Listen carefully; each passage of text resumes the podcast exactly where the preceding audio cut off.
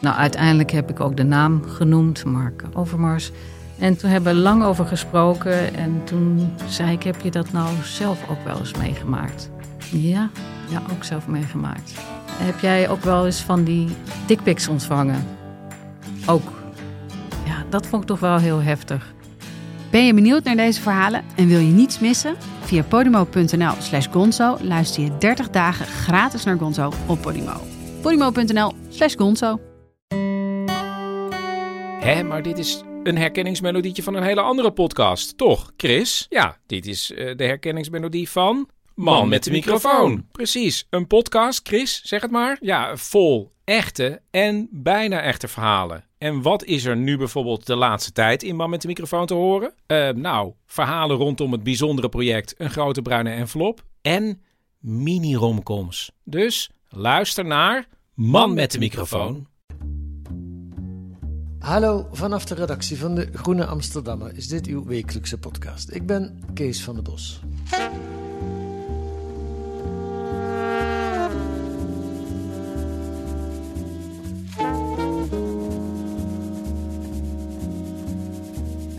Op wie heb je de laatste keer gestemd bij de waterschapsverkiezingen? Weet je dat nog? Nou, ik weet het niet meer. Weet jij het nog, Kim? Volgens mij heb ik gewoon hetzelfde ingevuld als met de provinciale staten. Want het, het, liep ook tegelijk. Ja, het liep tegelijk. Ja. Maar het waren niet helemaal dezelfde partijen volgens mij. Je had, uh, ja, sommige overlapten, maar het was een apart formulier in elk geval. Het is een apart formulier, maar dan denk je, oh, die partij die ken ik. Die vul ik dan maar in. Oké. Uh, maar je weet het ook niet meer zeker, of wel? Ik weet het ook niet meer zeker. Nee, ik ook niet. Kim van Keken, u hoort er al. Zij dook samen met Duwertje Kuipers in de wonderenwereld van de waterschappen. Een wereld waar veel geld omgaat, hoge schulden worden gemaakt, belangen soms keihard met elkaar botsen en waar nauwelijks toezicht op is. Deze week in De Groene en afgelopen zaterdag in Argos en de komende weken ook weer in De Groene en in Argos. Berichten vanuit de, het waterschap. Welkom Kim van Keken. Hallo. Uh, ja, wat heb jij eigenlijk zelf met het waterschap? Helemaal niets. Want eigenlijk hebben Diewertje en ik gewoon besloten om de meest saaie bestuurslaag van Nederland uh, te gaan onderzoeken. Ja. Um, maar juist omdat, wat je net ook zei, we kiezen ervoor, uh, wekt het toch wel nieuwsgierigheid van wat gebeurt daar nou helemaal. Waarom heb je, ben je het gaan doen? Waarom? Omdat we al eerder keken naar nevenfuncties vooral uh, van politici en dan met name in de Eerste Kamer. Uh, Tweede Kamer hebben we later ook nog gedaan voor de Groene Amsterdammer. Dus wat voor nevenfuncties hebben bestuurders, politici en, en botst dat met hun dagelijkse werk als politicus. Ja. Of, of hè, dit zijn dan bijbanen vaak. En toen dacht je, welke bestuurslag hebben we nog niet gehad, waar dat ook kan botsen. En toen kwam je ja. de waterschappen uit. Ja, precies. Um, maar je doet meer. Of is dat eigenlijk het hoofdverhaal?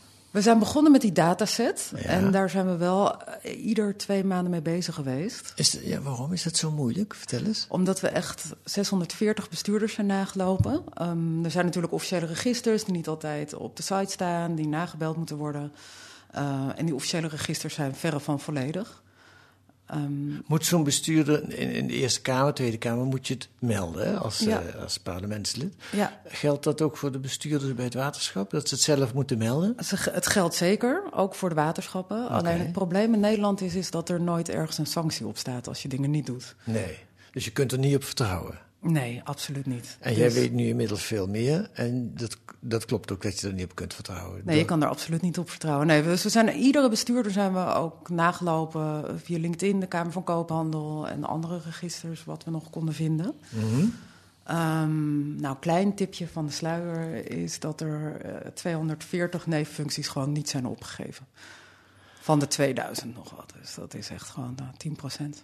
En gaat het dan om conflicterende functies? Want dat is dan ook nog wel belangrijk, vind ik. Soms wel. Uh, nou is dat heel lastig te checken. Uh, er zijn heel veel waterschapsbestuurders die hebben adviesbureaus. Dat zijn eenpitters.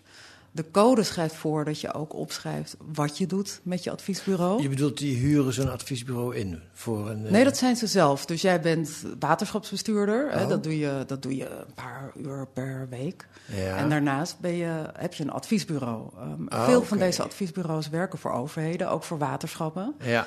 Alleen kan je dus niet zien of ze voor het waterschap waar ze ook bestuurder zijn werken. Want ze geven niet op wat voor soort opdrachten Hm. ze doen. Nee.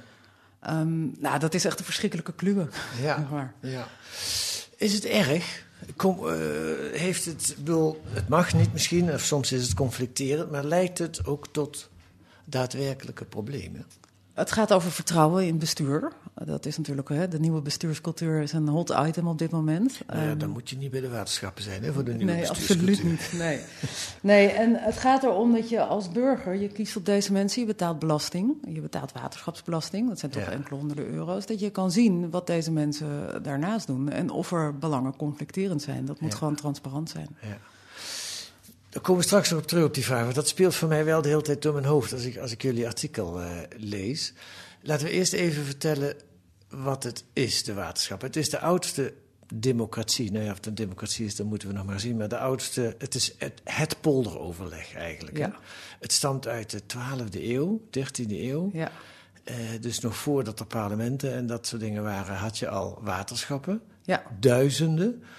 Eh, en het stamt uit van het idee, jij en ik zijn allebei boeren, we hebben een stuk land en er loopt een rivier in de buurt. En dan, is het, dan kun jij om jouw land een dijk zetten en ik om mijn land. En we kunnen ook samen om ons land een dijk zetten en dan vormen wij een waterschap. ja, precies. Het is echt samenwerken, zeg maar. Ja. Het is echt gewoon, eh, ja, het is, het is echt, dit, dit is echt de polder, hè, het polderoverleg Ja, waar Nederland zo beroemd om is. we maar. hebben, we hebben ook gemeenschappelijk belang dat we eruit komen. Het is niet zo dat ik het, dat, dat, die dijk die we eromheen leggen, die is in ons allebei in beider belang. Absoluut. Dus Ja. we zitten niet als conflicterende partijen bij elkaar.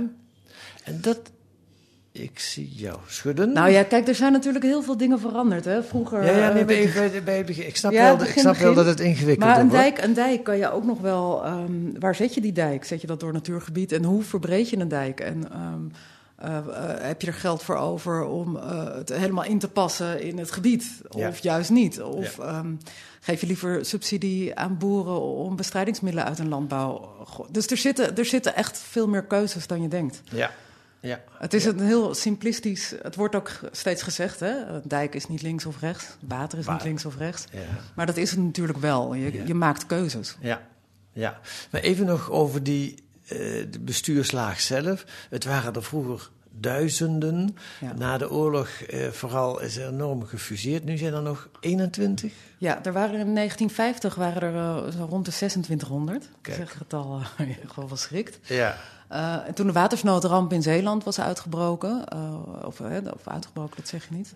Na de watersnoodramp gemaakt. in Zeeland Ja, had men besloten van we moeten meer samenwerken om echt die grote deltawerken en dat soort dingen voor elkaar te krijgen. Dus, dus het moest gewoon efficiënter worden. En, en, ja. en nu zijn er eigenlijk 21 waterschappen over. En dat zijn gewoon echt. de kennis zit in het ambtelijk apparaat. ja. Daar zit, daar zit de kennis. Dus Ja. niet meer bij eigenlijk dat bestuur, wat Ja. ze wel altijd zeggen.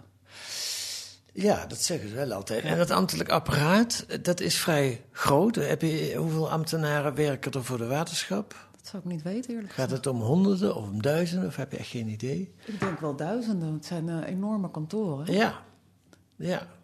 Ik ken het, ben wel eens geweest bij de dijkgraaf in Tiel, was dat volgens mij, van, van eh, Rivierenland.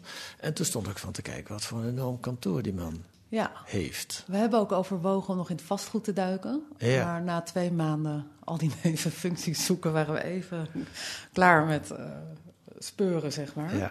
Maar Ja. daar zit inderdaad, ze hebben enorme kantoren.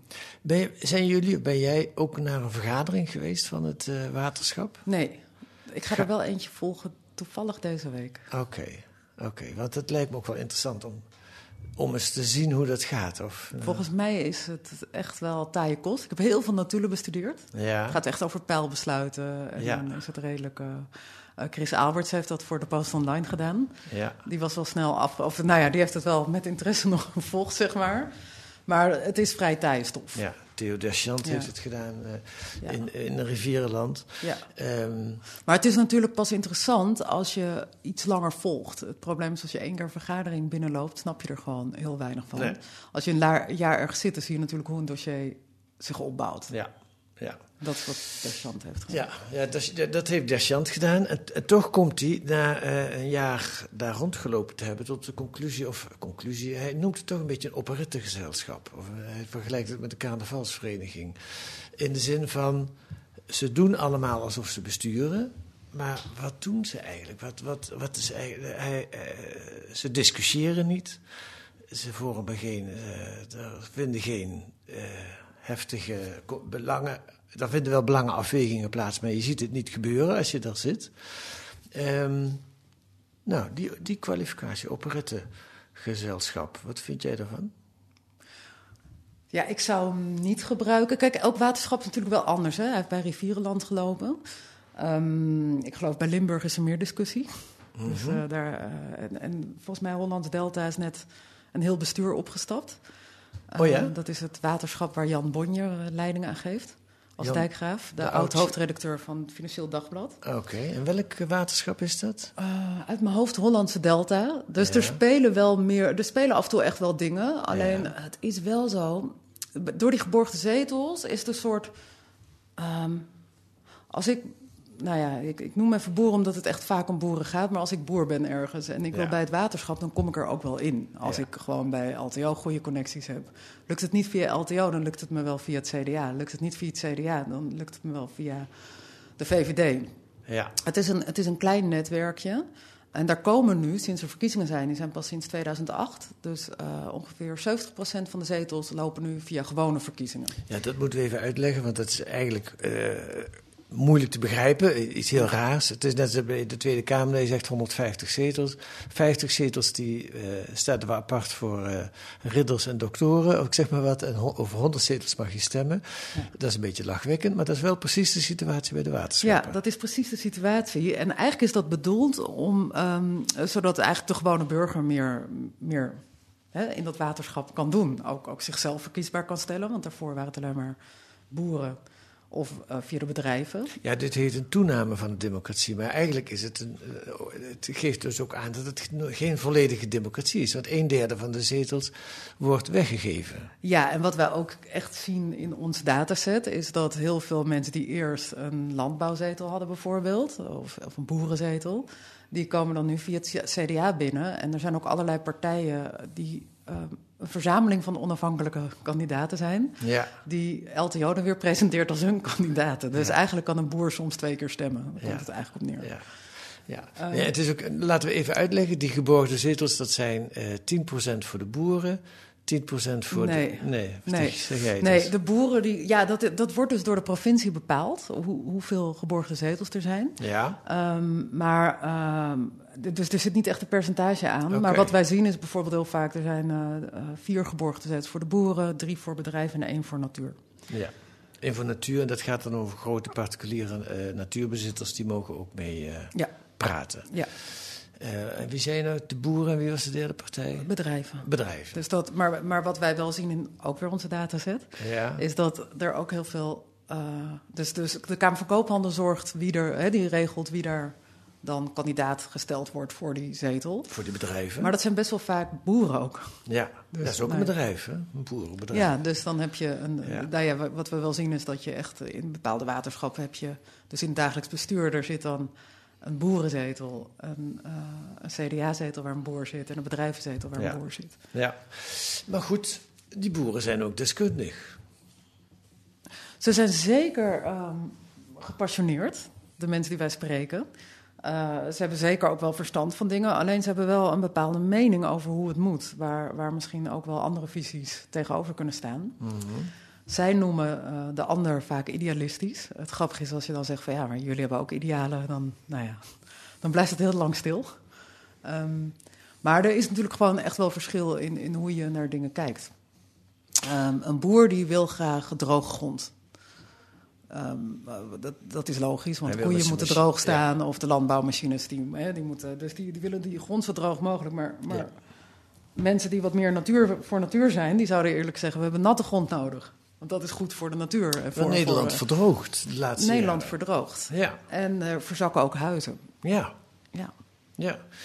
Nou, dit is nou typisch een conflict, denk Ja. ik. Hè? Je hebt de, de boer die wil dat, dat eh, water zo laag mogelijk hebben. Tenminste, ook weer niet te laag, want de bloemkool moet ook wel groeien, maar wel laag.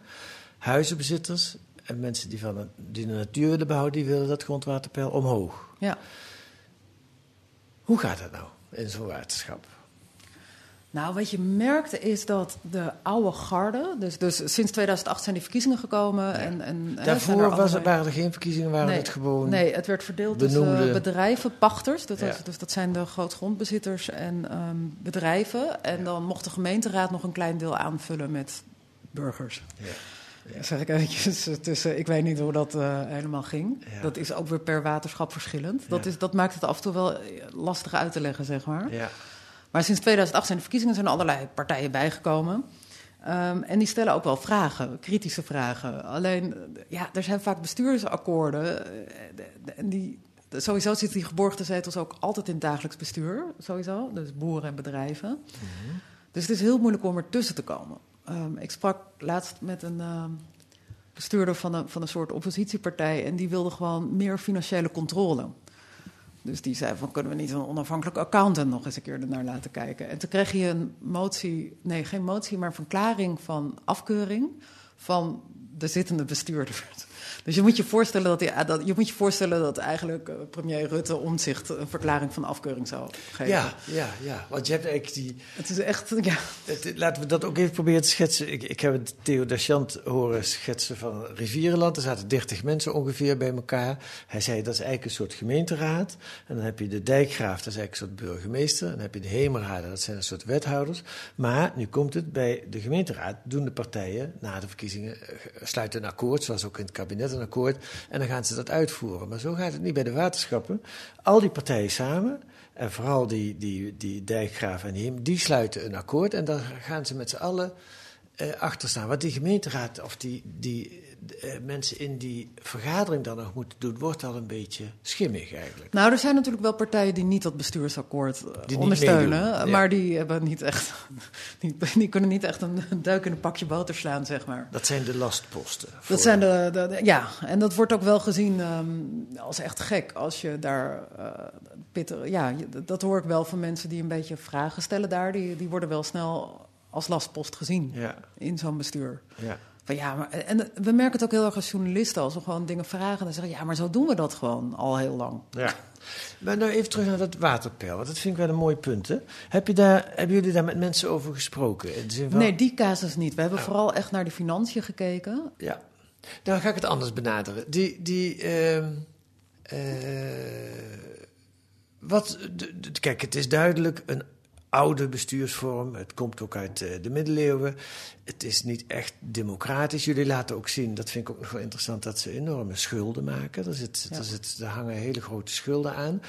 Eh, goed, en dat is natuurlijk de vraag in hoeverre dat eh, verantwoord is of niet.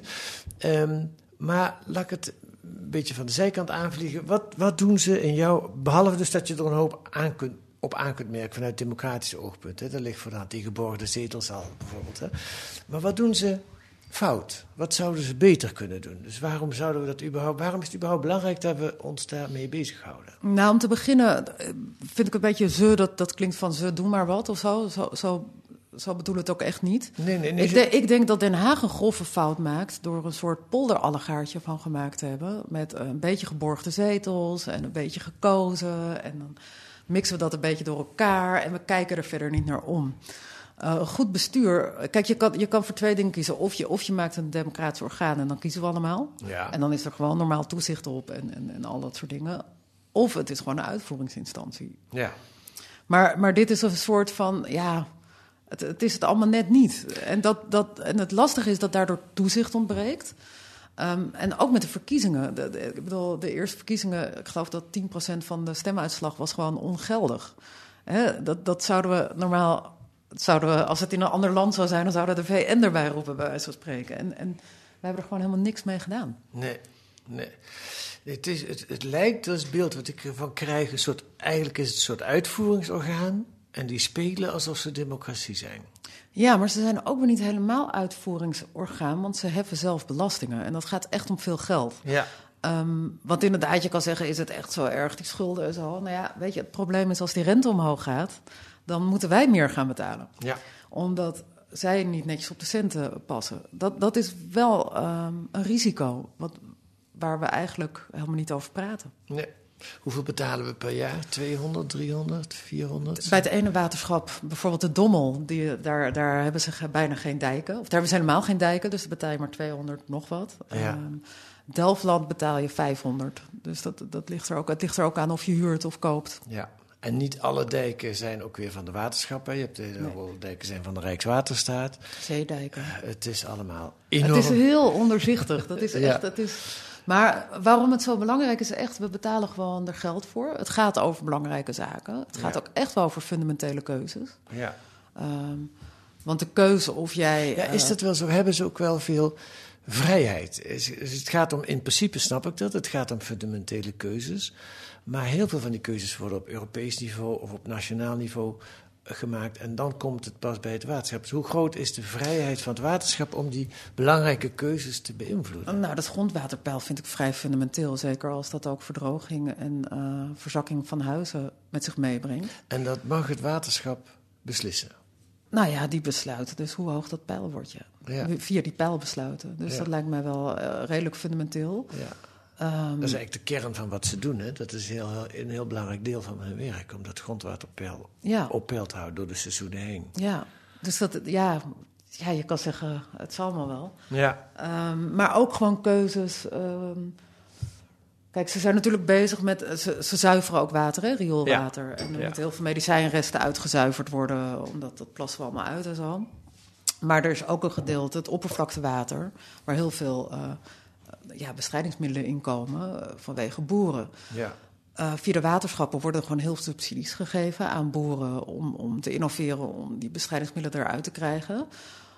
Daar kan je voor zijn, hè? Dat, is een politieke, dat, dat is nou politiek. Maar je kan ook zeggen, ja, we moeten eigenlijk boeren beboeten die, dat- die, die, de- die dat vervuilen.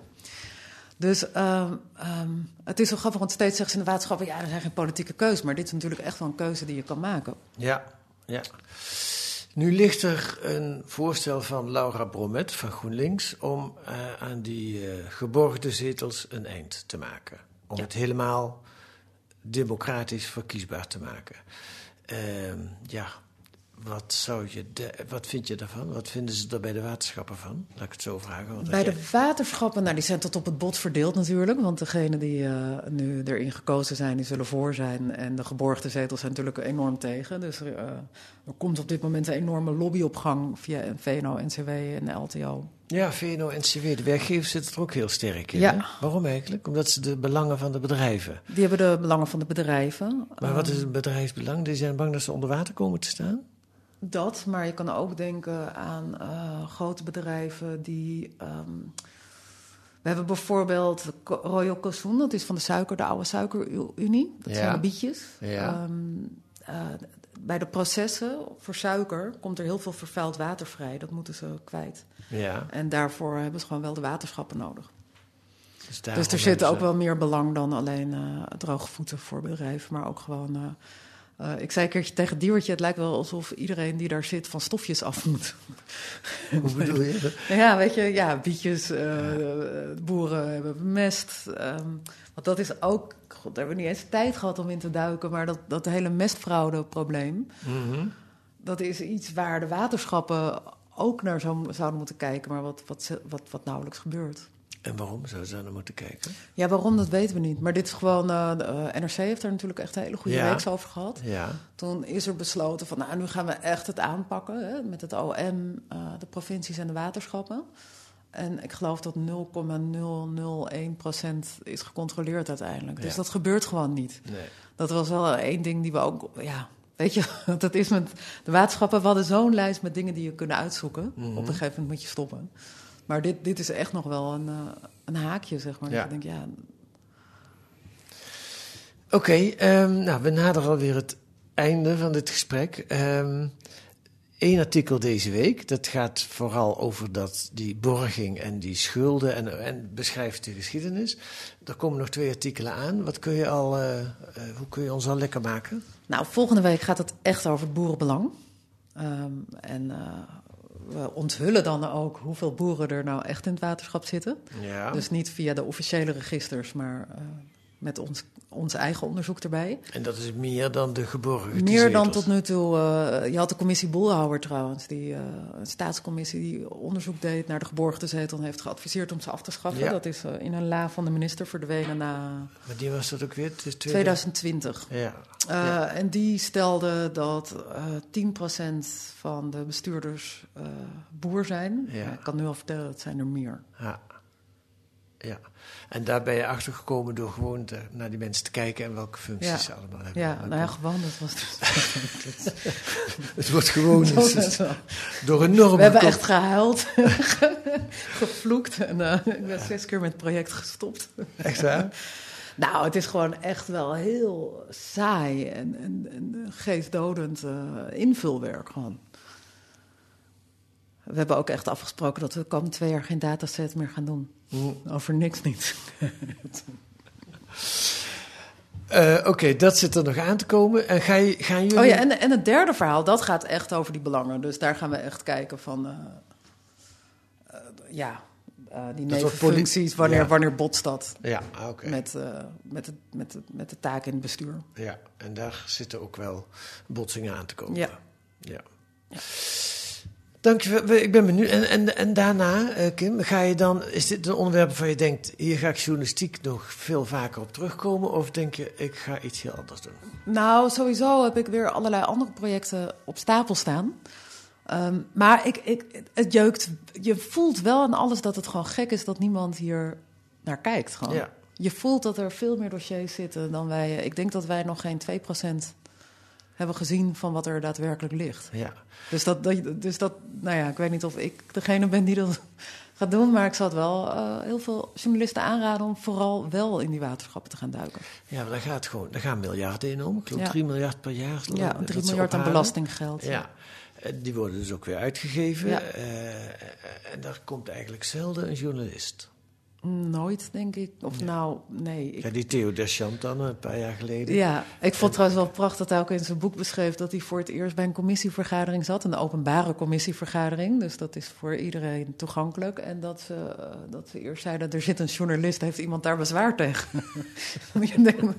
Toen dacht ik, wel, zo, dus dat, dat zegt heel veel over de. Ja, ze zijn het. Nee, er zit echt niemand. Bij de Tweede Kamer begint de voorzitter nooit met die vraag. Het kan zijn dat er journalisten bij zijn. Nee, zijn er heeft iemand bezwaar tegen? Ja. Nee. Goed, eh, we gaan het lezen, Kim. Eh, Kim van Keken en Diewertje Kuipers, jouw collega. Ja, namens Spitten, ook een onderzoekscollectief. Eh, ja, namens Spit en ook namens met Argos samen en met lokale media Ja, samen. we gaan ook met hè? lokale media Ja. gaan we nog. Ja. Dankjewel voor dit gesprek.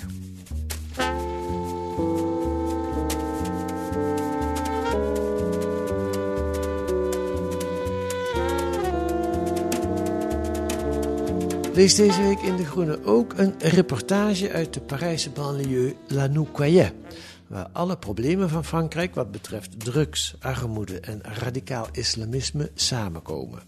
En toch biedt Père Patrice de hoop aan christelijke en islamitische bewoners. En ook een essay over true crime, waar gebeurde misdaadverhalen, die enorm succesvolle podcastseries opleveren. En waarom houden juist vrouwen van dit genre? Dat kunt u lezen met een abonnement of een proefabonnement. Ga dan naar groene.nl. Daar wordt u allemaal uitgelegd hoe u een proefabonnement kunt krijgen. U kunt reageren op deze podcast via de mail. Ons adres is podcast.groene.nl. Kunt ons ook sterren geven in uw podcast-app of een korte recensie. Dan krijgen wij nog meer luisteraars. En volgende week zijn we er weer met analyses en achtergronden bij het nieuws in deze podcast van de Groene Amsterdammer. Die deze week werd gemaakt door Paola Leijsen en Kees van Bos. En de muziek is het Tune for N van Paul van Kemenade.